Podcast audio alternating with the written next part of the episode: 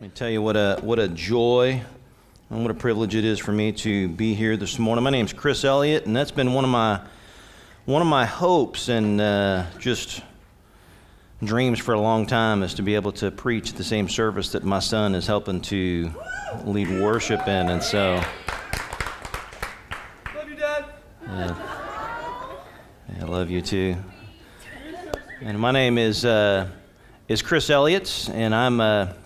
One of the pastors at Logos Community Church in, in Harlingen. And so I know Marco is out of town, so it's an honor for me to be uh, here with you this morning to, uh, to be able to share from God's Word. I, I know what uh, the weight of responsibility that that carries, and so I take that serious as I know Marco does. And so it is great to be back with uh, with Storehouse. We love Storehouse. Pray for you guys often. Uh, and so we just kind of lay the, the groundwork for this morning. Uh, I want to try to accomplish three things with our time this morning. Uh, I want to provide kind of an overview of the book. I think that's going to be important as we kind of understand the whole book of Song of Songs. That's going to lead right into us being able to understand how our particular passage fits within the whole book. And I want to unpack it and, and provide some very practical tips on intimacy. And then I want to conclude our time this morning uh, by anchoring everything that we talk about. I want to anchor that in the gospel. So join me in prayer as we, as we get started. Lord Jesus, I, I have uh, been reminded all too often the last, last few months of uh, my weakness, my frailty, my deep need. But Lord, everybody in this room is in that same place of frail, of being in deep need the only remedy is the gospel. It's you. We are in need of you this morning, Lord Jesus. There, there are some that are, that are coming this morning out of broken relationships with no hope, not knowing what to do. There are some that are, that are single, that are struggling with temptation and, and, and looking for that very thing to hold on to, to, to motivate them towards gospel, godly behavior. There are some that just had very, very difficult weeks, very discouraging, frustrating, painful weeks. And so, Lord, we, we need you this morning. We do. I need you. So, Lord, would you grip our hearts with your word? Would you guide our hearts, Lord, by your spirit this morning? Would you meet us in our place of need, our weakness? Lord, convict us if necessary. Encourage us, Lord. Apply the balm of the gospel to us in our place of need today. And Lord, we ask most of all that you would guard all that we do this morning and that you would do it for your glory. We ask this in Jesus' name. Amen. So, one, uh, one fateful day 27 years ago, I, I headed out of uh, my parents' house on my way to go pick up my buddy to play some basketball. Now, if, if you know me, I love basketball. Now, back in the day, I, I, thought I was a pretty good basketball player. Thought I was a pretty good player. Keyword there. But I lived for basketball. I loved to play basketball. I would play as often as I could. I would try to find the best players that I could play against. My whole world really did seem to revolve around basketball. So, getting to my buddy's house, which just so happened to be five houses down. For me, that was really convenient. I was thinking, man, this is going to be a great day. You know, my, my buddy Sean is going to answer the door, and I was pleasantly surprised when this smoking hot young woman answers the door instead. It's first time I'd ever laid eyes on this chick. First time ever. And so walking up to that door, my whole day had been planned around playing hours and hours and hours of basketball. I was going to play basketball all day long. And then when, when this smoking hot young woman answers the door, all of a sudden, I forgot how to play basketball. I mean, I couldn't, I couldn't dribble in that moment. I couldn't shoot a basket in that moment. I had forgotten everything. I was completely blown away by this woman. And in that, that moment, that very first, very awkward encounter, I just knew that I had found the love of my life. I just knew it. The, the one that I wanted to spend the rest of my life with, without question.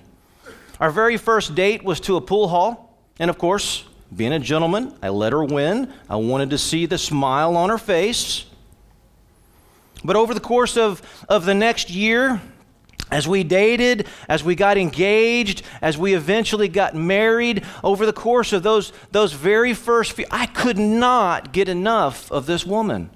I couldn't get enough of her. I wanted to see her every day. I wanted to talk with her every day. I wanted to be in her presence every day. I would write her some of the, the goofiest poems. I would do all sorts of, of very weird and crazy things just trying the very best that I could to express how much I loved this woman. I mean, there was, there was passion, there was creativity, there was pursuit. I was infatuated with this woman. I just couldn't get enough of her. And it was, it was the kind of intimacy, you know, where we didn't even really have to be doing anything. I mean, just being in her presence, that's all that it took. Just being in her presence was enough to satisfy me.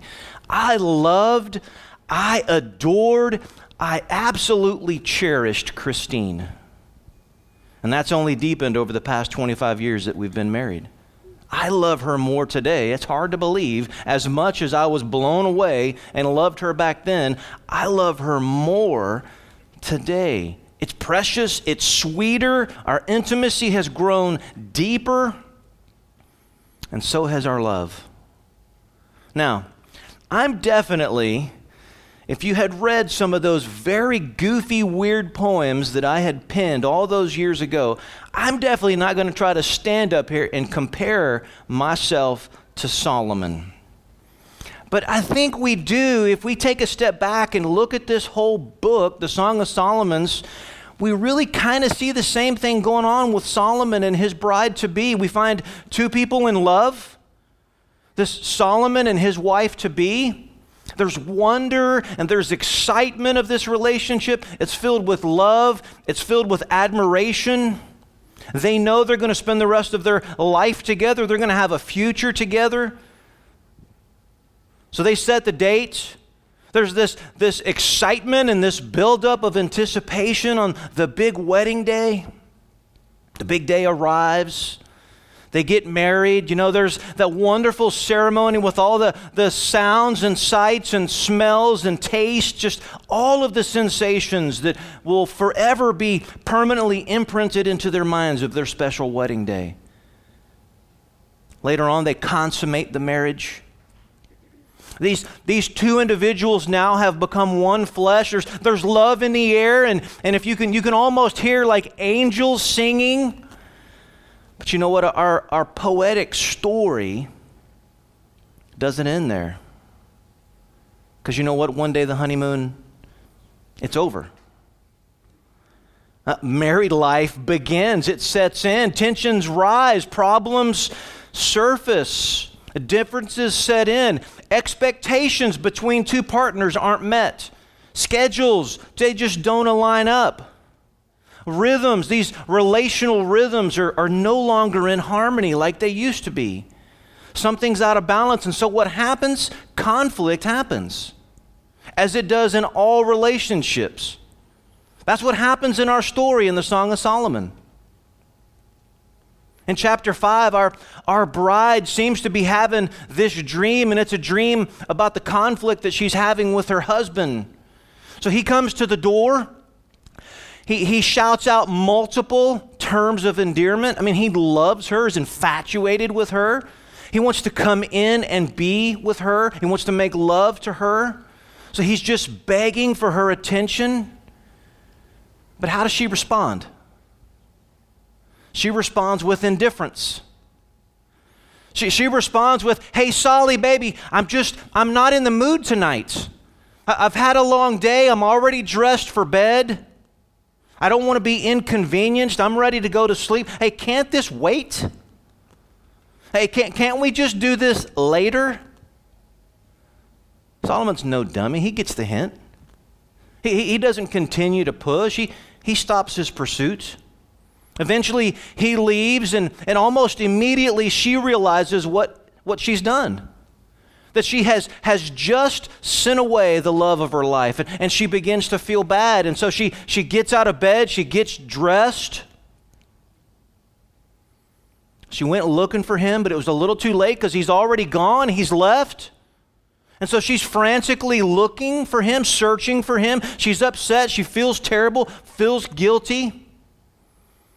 And so she's out searching. And, and as she's out searching, the watchmen of the city, they, they find her and they begin to beat her, just kind of representing, man, she is in, in, in emotional turmoil. She's an emotional basket case. She's a wreck at what she's done. It's a, a painful struggle as she realizes what has happened and, and what she's done to the love of her life. The conflict is all because love was refused, love was rejected.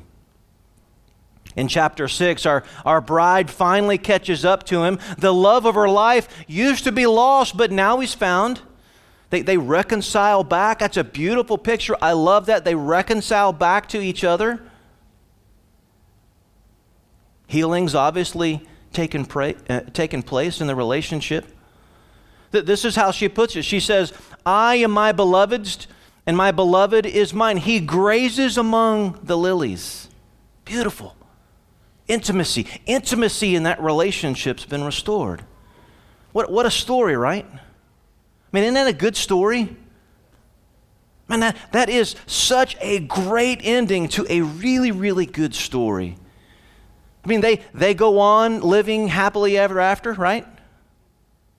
In love, holding each other tightly, glaring into each other's eyes as they go riding off on horseback into the sunset? Is that how our story ends?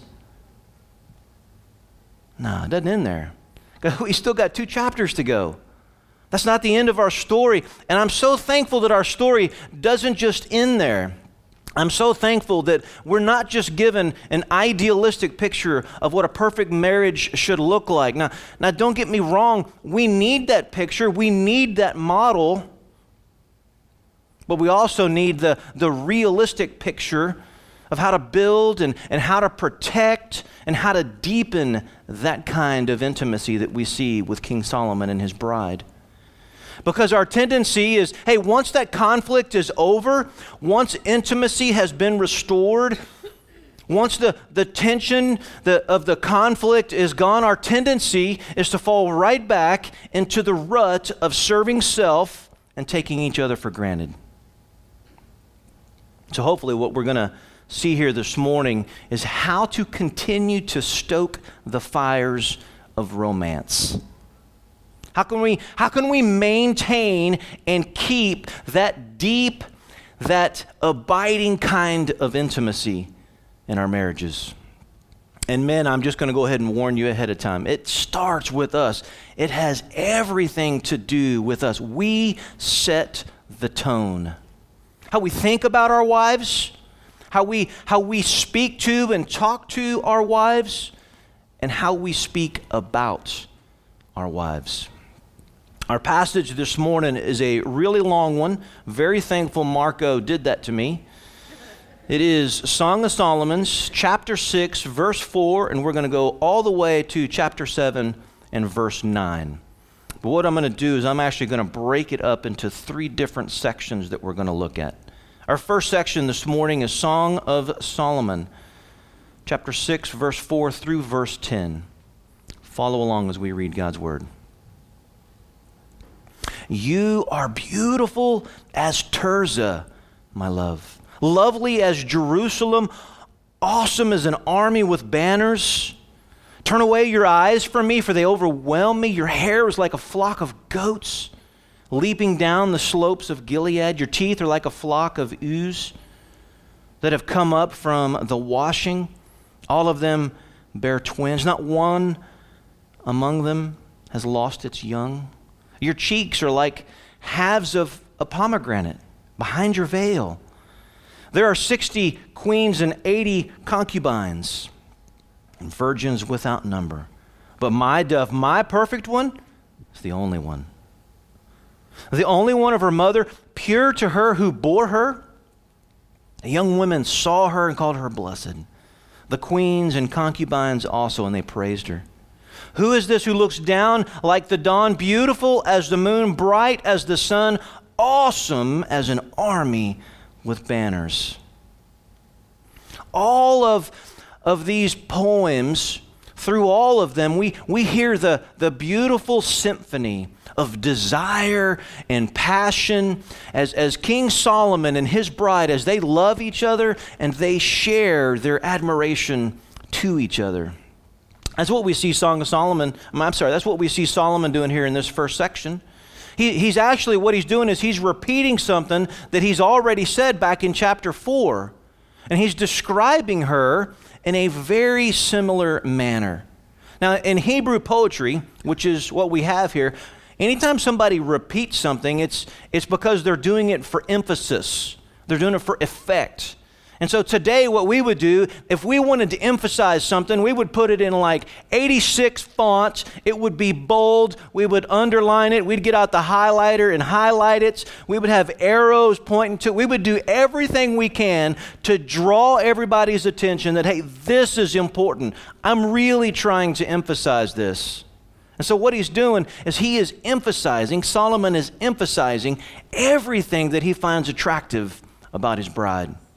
He starts with, You are as beautiful as Tirzah, lovely as Jerusalem. Now, be honest with me. Does that sound kind of strange? Comparing somebody to a city? I mean, it would be like me saying, Hey, Christine, man, you are as hot as McAllen. It just sounds. Now, I could probably get away with that because it really is hot here in McAllen. But I mean, you get my point. It's a little bit weird. Doesn't sound very romantic. Not, not until you understand that Tirzah was known throughout the ancient world as being a majestic city to look at. Especially when you were at a distance and you were approaching this city. It was majestic to look at as you were traveling towards it. And it was such an important city that, that for about a 50 year span of time, it became the capital of the northern kingdom of Israel. And he says, Jerusalem, that, that city that sits on a hill, that's surrounded by mountains, that's described all through Scripture for its stunning beauty. Solomon is saying that, that his wife, in his eyes, is absolutely beautiful to look at and breathtaking, just as breathtaking and majestic as these two cities were, that were known for their beauty and all of their glory and all of their stunning beauty. That's how he views his wife. He's saying that she is the center and focus of all of his affections. He continues, You are as awesome as an army with banners. Now, today's military is, is just a little bit different than the militaries were back in Solomon's day.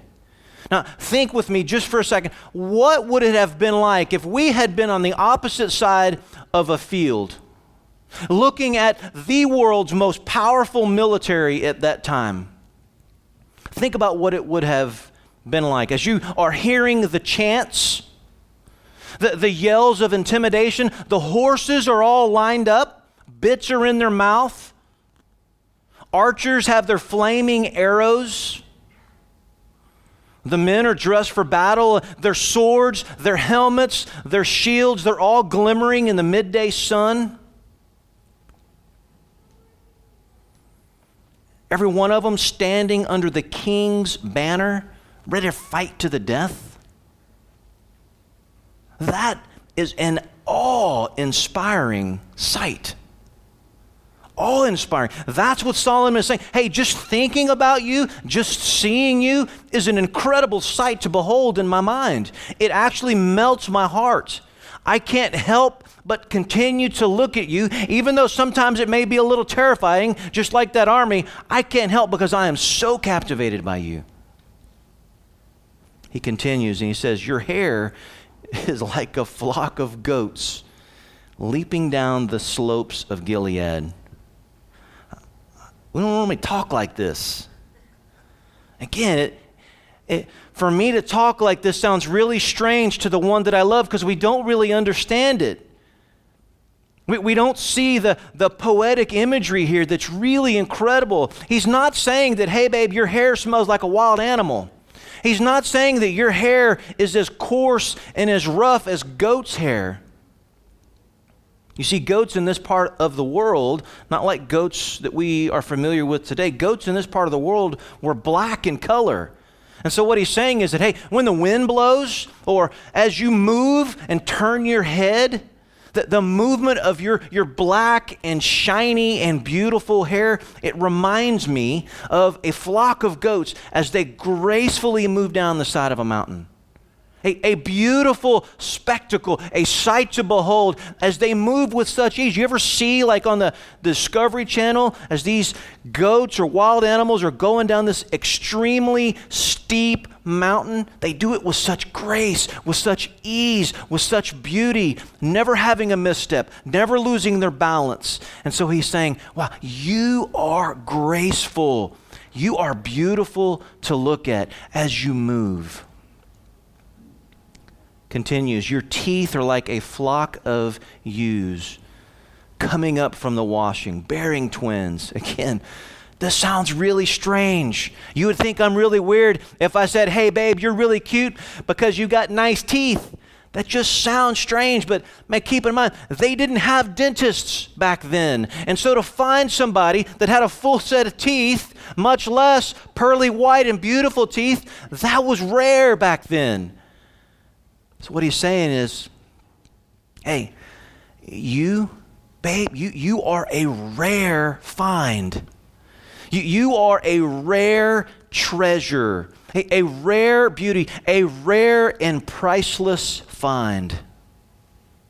He continues that your cheeks are like pomegranates. I mean, Solomon, as he is looking at his wife, he doesn't leave anything out. Everything about her is beautiful to him.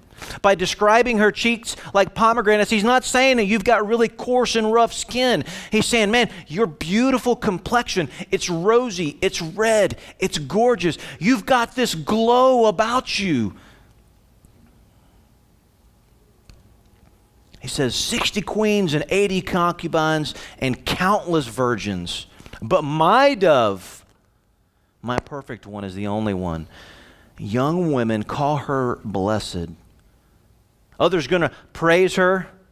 Now, notice the, the sharp contrast that we see here. She is more important, more valuable, more precious than 60 queens.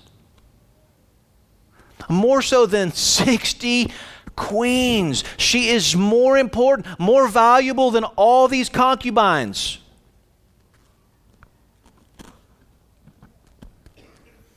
more important, more valuable than countless virgins. He's trying to say that, hey, my bride, the love of my life, she is without equal. She is the absolute most special person in the world for me. Without comparison, my absolute favorite, my priceless treasure. And then he hints at another reason why he thinks that she's so beautiful. In verse 9, he calls her perfect and pure. Now, he, he's not commenting that, that he thinks that she is perfect because her body is a perfect 10. He's moving from the external to the internal. He's admired her for her external beauty, and what he's doing here is admiring her for her internal beauty. He's talking about her character. He's saying that, hey, the, the more time that we've spent together, the more time I've been able to see who she really is, what really makes her tick. I've been able to see what really drives her life. He's saying that, hey, he's come to know this woman that he's married to. He's come to know her as a virtuous woman. Solomon's no fool. He, he was brought up and trained the right way. He's no fool. He's, he's been after this kind of woman all along. That Proverbs 31 kind of woman. This is what he says in Proverbs 31 30. Charm is deceitful and beauty is vain. But a woman who fears the Lord is to be praised. This is the kind of woman that all women should strive to be like. Whether you're single, whether you're married, women who fear the Lord first and foremost, women who are attractive because they love the Lord and their character reflects it. Single men, understand that beauty changes over time. It does. It absolutely does. I can show you the before and after pictures of what's happened over the last 25 years. It's okay to be looking for that one that captures your attention. It's okay to be looking for that one that you'd like to spend the rest of your life with. But more importantly, be looking for that Proverbs 31 kind of woman. The, the one who fears the Lord. The one who, who loves the Lord with all of her heart, above all else, even more than she loves you. Be looking for the one who is going to be able to draw you closer and challenge you to be more like Jesus. That's the kind of woman you need to be after. Single woman, it's good to take care of your body, to be in shape, to be as attractive as you can. That, that's great. But don't neglect the health and well being of your soul. Take care of your, of your character. Take your character seriously. Strive to be that Proverbs 31 woman. Be the kind of woman whose love and pursuit of Jesus is going to be so compelling that that's what you're known for. Solomon, he's, he's appreciating this about his wife. He, he knows that eventually the, the external beauty, it's going to change over time. Still attractive in his eyes, sure but changed over time. And so he, he, he admires that his wife is a woman who fears the Lord, that, that she is a woman who is becoming more like God in her character. And he sees this coming out in the way that she carries herself and how she lives her life and how she talks, everything that she does, how she acts. He sees God coming out through her character because she loves God first and foremost and is pursuing him. Men, this is, this is the real kind of beauty that we need to admire. This is the kind of beauty that we really should take great delight in because it's the only kind of beauty that endures. It's the only kind of beauty that doesn't erode, doesn't fade over time. He continues, he says, Who is this? Like the dawn, beautiful as the moon, bright as the sun, awesome as an army with banners.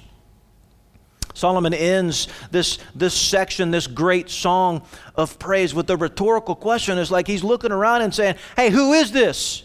It's like he's, he's parading around his, his wife. This is the one I'm talking about. I'm shouting it to the world. This is the one that I love. She is majestic in my eyes. This is how I think about her. This is why I love her. This is how I love. She is amazing to me. Just the sight of her makes, makes me feel safer, more secure. She lights up my world. She loves the Lord. She seeks after Him with all her heart. She warms my heart like the sun warms the day. This woman means everything to me. What a commendation. What a commendation he gives for his wife. Man, let me, let me encourage you that, that how, how we think about our wives, how we speak to our wives, directly affects how we build intimacy in our marriage. So, how do, how do we do that in a healthy way? Let me give you two points. Number one, remember the why. Remember the why. Over time, Solomon's love had grown. His appreciation had grown, his admiration had grown, it had deepened over time. The longer that they had been together, the better that he had come to know his bride, the better that he came to know her, the more that he loved her, the more that he loved her, the more that he uh, became uh, appreciative of how unique that she was. This is pretty obvious because as you track the flow of what he's got to say about his, his wife in this book, as we go through this book, they're more descriptive and longer. He's come to know his wife, and he loves her more, and he's able to see what makes her so unique. And he appreciates this about her. Solomon remembers the why. He doesn't forget about what makes her unique, what makes her so lovely, what makes her so special in his eyes. Now, unfortunately, over time, it's all too easy to do the opposite, to, to forget the why.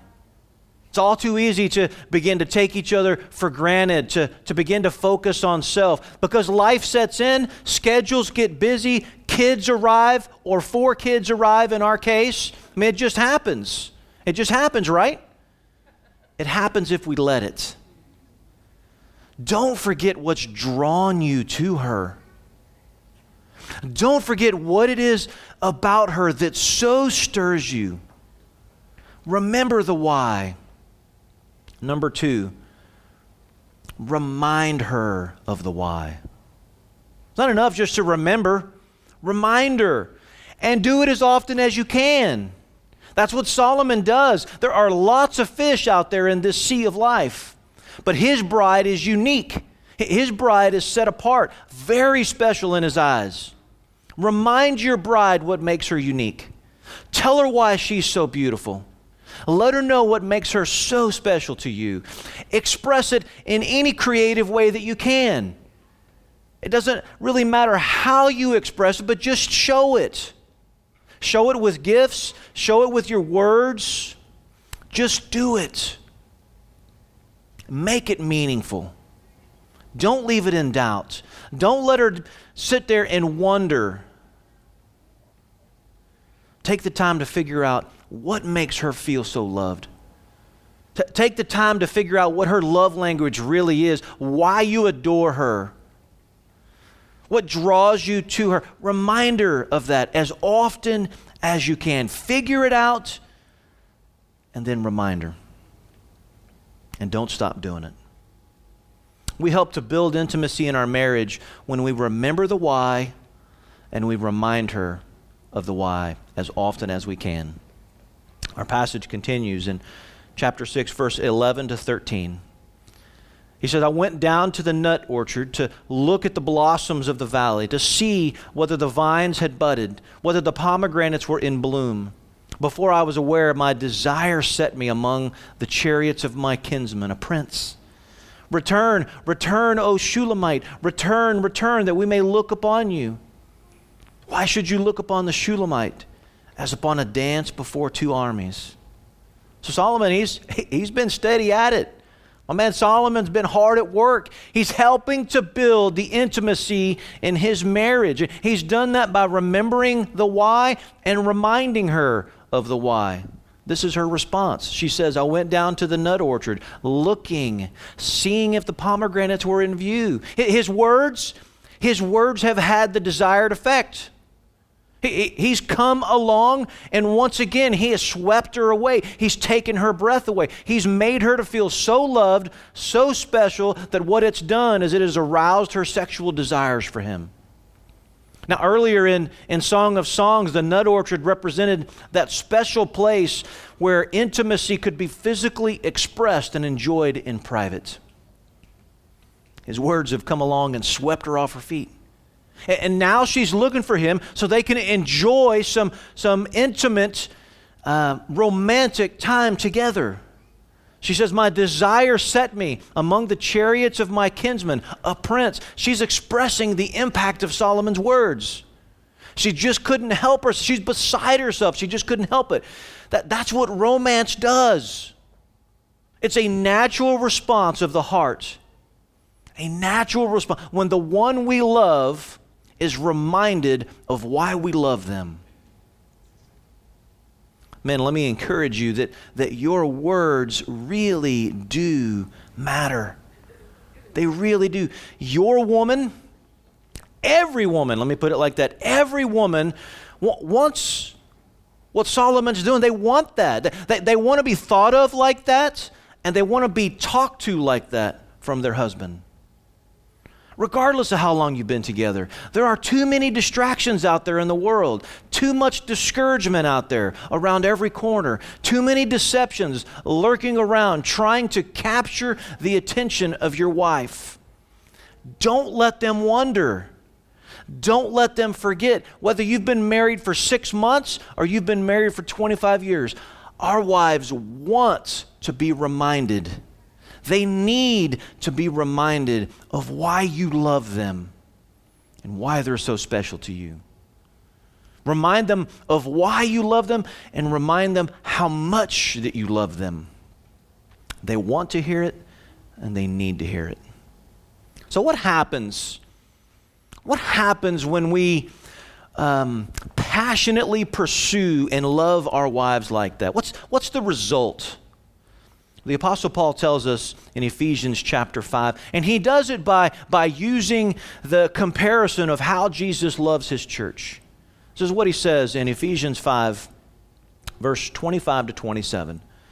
Husbands, love your wives as Christ loved the church and gave himself up for her, that he might sanctify her, having cleansed her by the washing of water with the word, so that he might present the church to himself in splendor without spot or wrinkle or any such thing, that she might be holy and without blemish. So the Apostle Paul comes along and he says, Hey, men, if, if you will love your wives like that, if you will passionately and sacrificially pursue them and love them like that, just like Jesus did with his church, the, the result is that she will become more beautiful. That's what he's saying. She's going to become more beautiful, more holy. She's going to carry herself with more splendor. She is going to be more like Jesus. Man, what an incredible promise that we have. Loving and pursuing our wives is the best investment that we can make, without question. Because we directly benefit when we do it well, when we do it consistently, and when we do it sacrificially the result is that our wives will become more beautiful. So this is this is how chapter 6 finishes. It it finishes with return return O Shulamite that we may look upon you. Why would you look upon the Shulamite as upon a dance before two armies? So let's let's capture this. He's pursued her. He's loved her. He's reminded her of his love. She's been swept off her feet. And now, what we do is we find these two lovebirds, we find them enjoying some playful banter back and forth. They're, they're teasing each other, they're, they're flirting with each other. This is romance at its best. That's what we see here. We see romance at its best. Two people in love, enjoying intimacy, enjoying each other's presence. And that leads us to our final section this morning. Song of Solomon, chapter 7, verses 1 to 9. How beautiful are your feet in sandals, O noble daughter. Your rounded thighs are like jewels, the work of a master hand. Your navel is a rounded bowl that never lacks mixed wine. Your belly is a heap of wheat encircled with lilies. Your two breasts are like two fawns, twins of a gazelle. Your neck is like an ivory tower. Your eyes are pools in Heshbon, by the gate of Bath Rabbim. Your nose is like a tower of Lebanon, which looks towards Damascus. Your head crowns you like Carmel and your flowing locks are like purple. A king is held captive in the tresses. How beautiful and pleasant you are, O loved one, with all your delights. Your stature is like a palm tree, and your breasts are like its clusters. I say, I will climb the palm tree and lay hold of its fruit. Oh, may your breasts be like clusters of the vine, and the scent of your breath like apples, and your mouth like the best wine, if it goes down smoothly for my beloved, gliding over lips and teeth. And so, earlier in in our passage this morning, earlier in the Song of Songs, Solomon, he's talking about how beautiful that his wife was. He's going into great detail about all the things that made her stand out in his mind comparing her to, to some of the most graceful, some of the most awesome, stunning, majestic, royal things of his day. She is beautiful both inside and out. Now, what Solomon does is he shifts gears. Not only does she look beautiful to him, but she completely satisfies him. That's what he's saying. And he uses a completely different set of objects to, to compare her to, to, to make that point that everything about her, everything about her from head to toe is pleasing to him.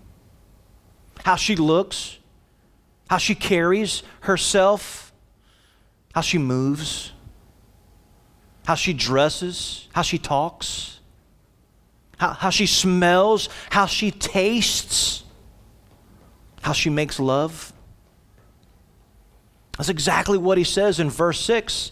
He says, How beautiful and pleasant you are, O loved one, with all your delights. So, so beautiful, yes, but not just beautiful. Everything about her is satisfying to this guy. And she is so satisfying in every imaginable way, from head to toe, from inside and out, that he too has become aroused and excited, and he just can't wait to enjoy the fruits of her love to, to be with her, to enjoy sex with her, to make love to her. So how do we how do we have that kind of relationship? I mean, how do we build and how do we protect and how do we deepen our intimacy so that we can have that kind of relationship with our wives? I'm going to give you four points. Number one, words matter. Words matter, they really do. How you think about, how you talk to, how you talk about your wife really does matter. It matters in public, it matters in private. Do, do your thoughts, do your words, do they bring her honor? Do they protect her honor? Do they build her up or do they tear her down? Do they help to build or destroy intimacy in your marriage? Number two, remember and remind. Remember all the reasons why you love her. I mean, take some time. Think about what it is that makes her so special. Recall to memory why she's so unique. And then remind her. Remove any doubts. Tell her and show her as often as you can. Tell her that you love her. Tell her why you love her. Tell her that she satisfies you. Tell her how she satisfies you. Do it as often as you can so that it doesn't leave any possibility for doubt to begin to take shape in her mind.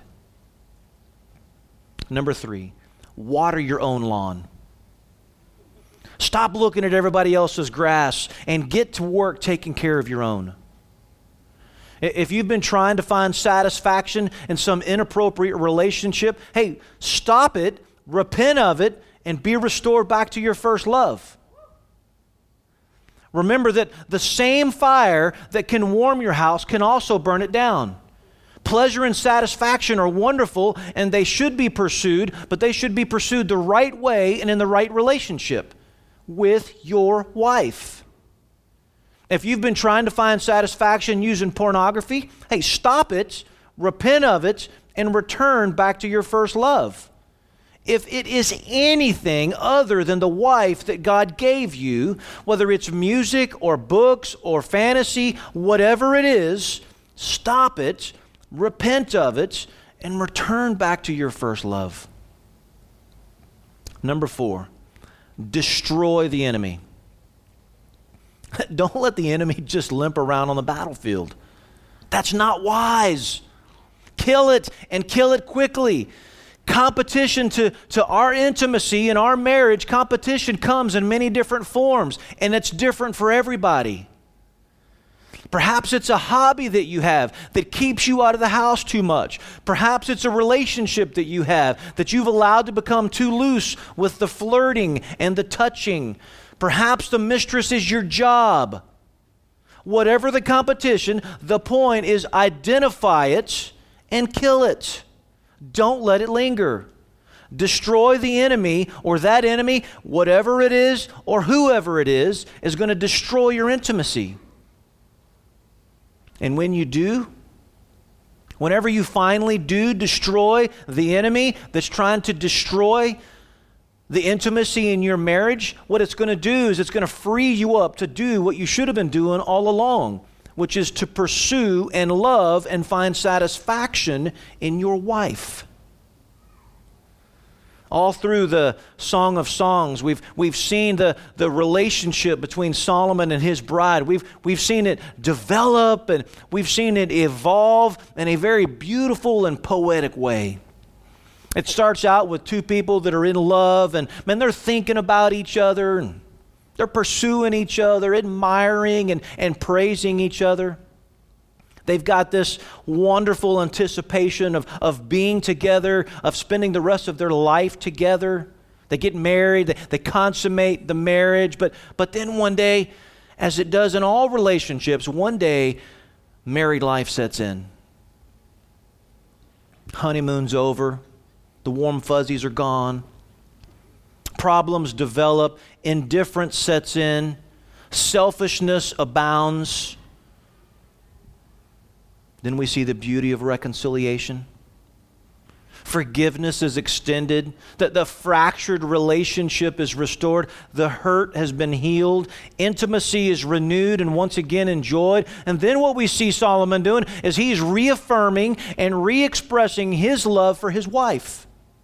He reminds her of why she's so beautiful, reminds her of why he loves her, how much he loves her reminds her of why she's so unique in his mind.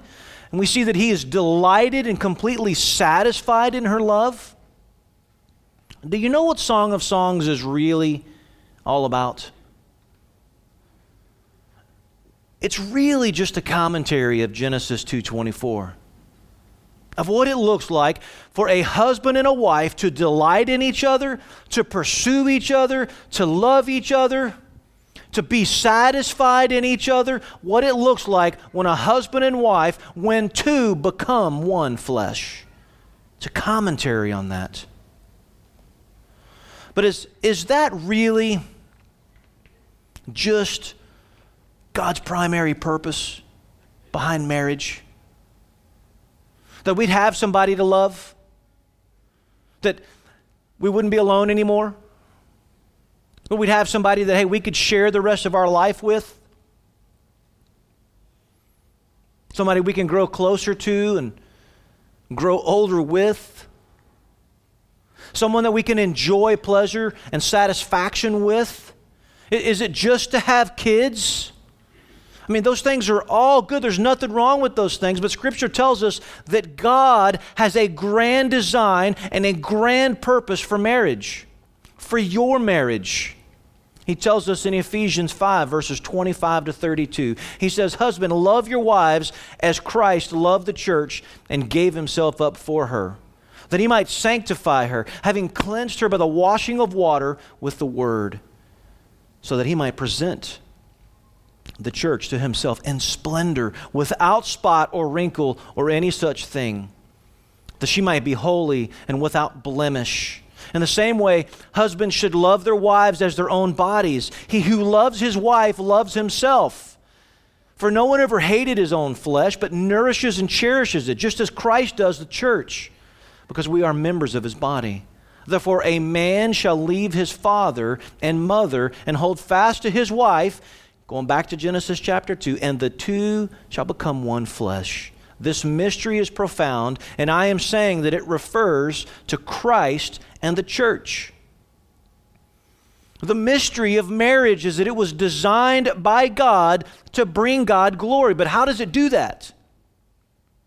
It does that by reflecting the beauty, the beauty and wonder of the gospel. That, that covenant love relationship that Jesus has with his bride, the church. And men, if you will love your wife like that, pursue your wife like that, work hard to build and protect and deepen your intimacy like that, do you know what you're going to have at the end of the day? You're going to have a marriage that better reflects that covenant love relationship that Jesus has with his church. You are going to have a marriage that was doing what it was designed to do from the very beginning, bringing glory to God by reflecting the gospel to the world around you. That's what we see Solomon doing in Song of Songs. That's what we see God doing, even way back in the Garden of Eden.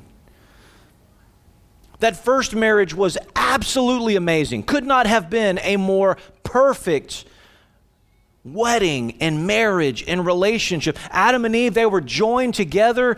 God being the, the very first father of the bride, walking Eve down, giving her to Adam.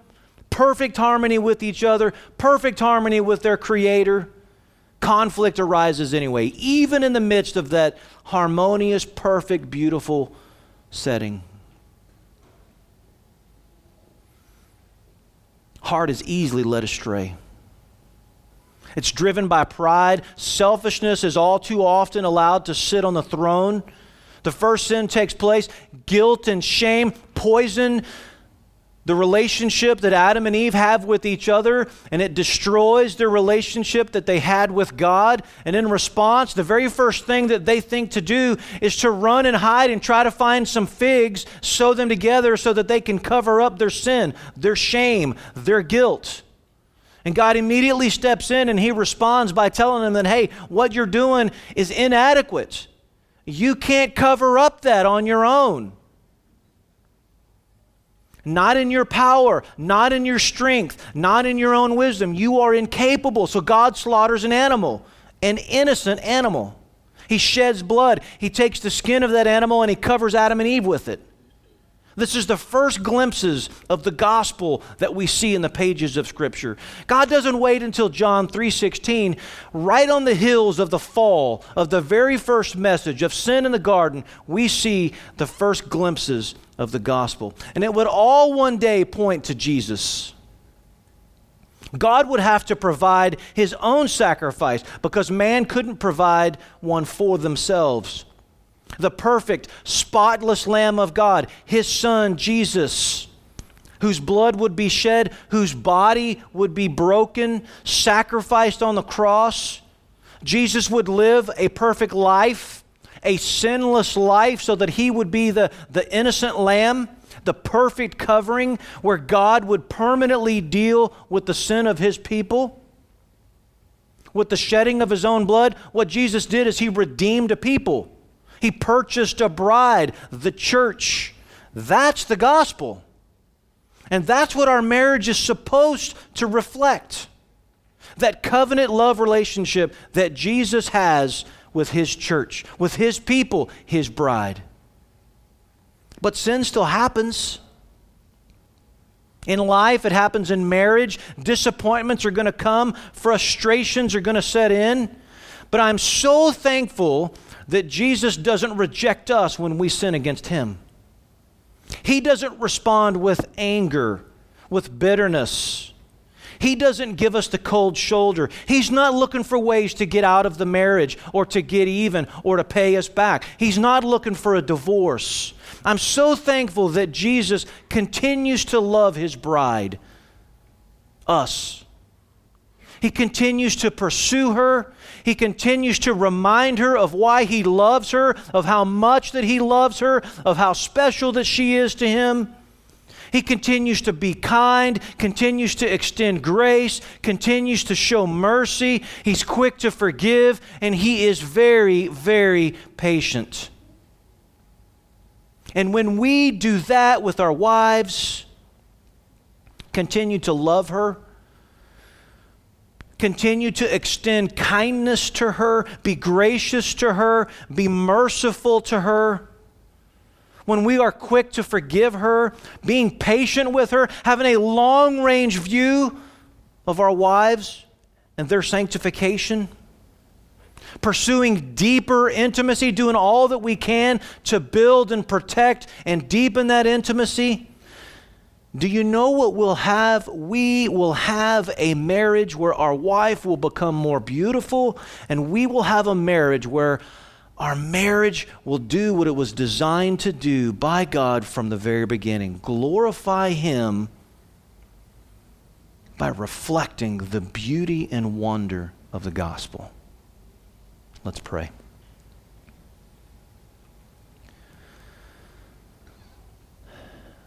Lord Jesus, what, what, a, what an incredible message. Lord, that in our rebellion against you, in our rejection against you, you have pursued us and loved us in spite of ourselves.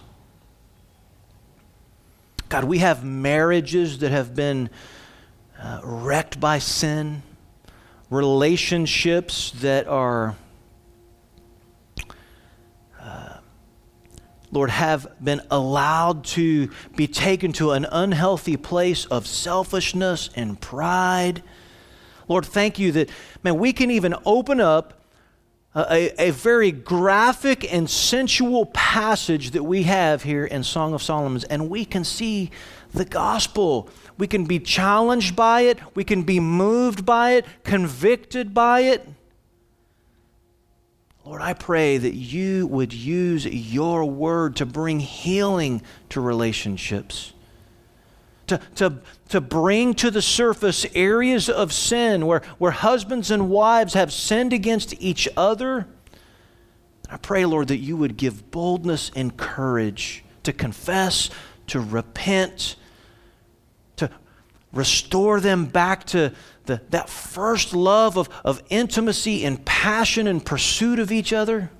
God, so that they would have, not just so that they would have a good marriage, Lord, but so that they would have the kind of marriage that would reflect your relationship with your people. That's what our world needs to see. And so, Lord, if you have exposed sin this morning, Lord, I pray that you would give courage so that they would reach out and ask for help, ask for accountability. Lord, we love you, we worship you, we praise you because, Lord, you have loved us so well.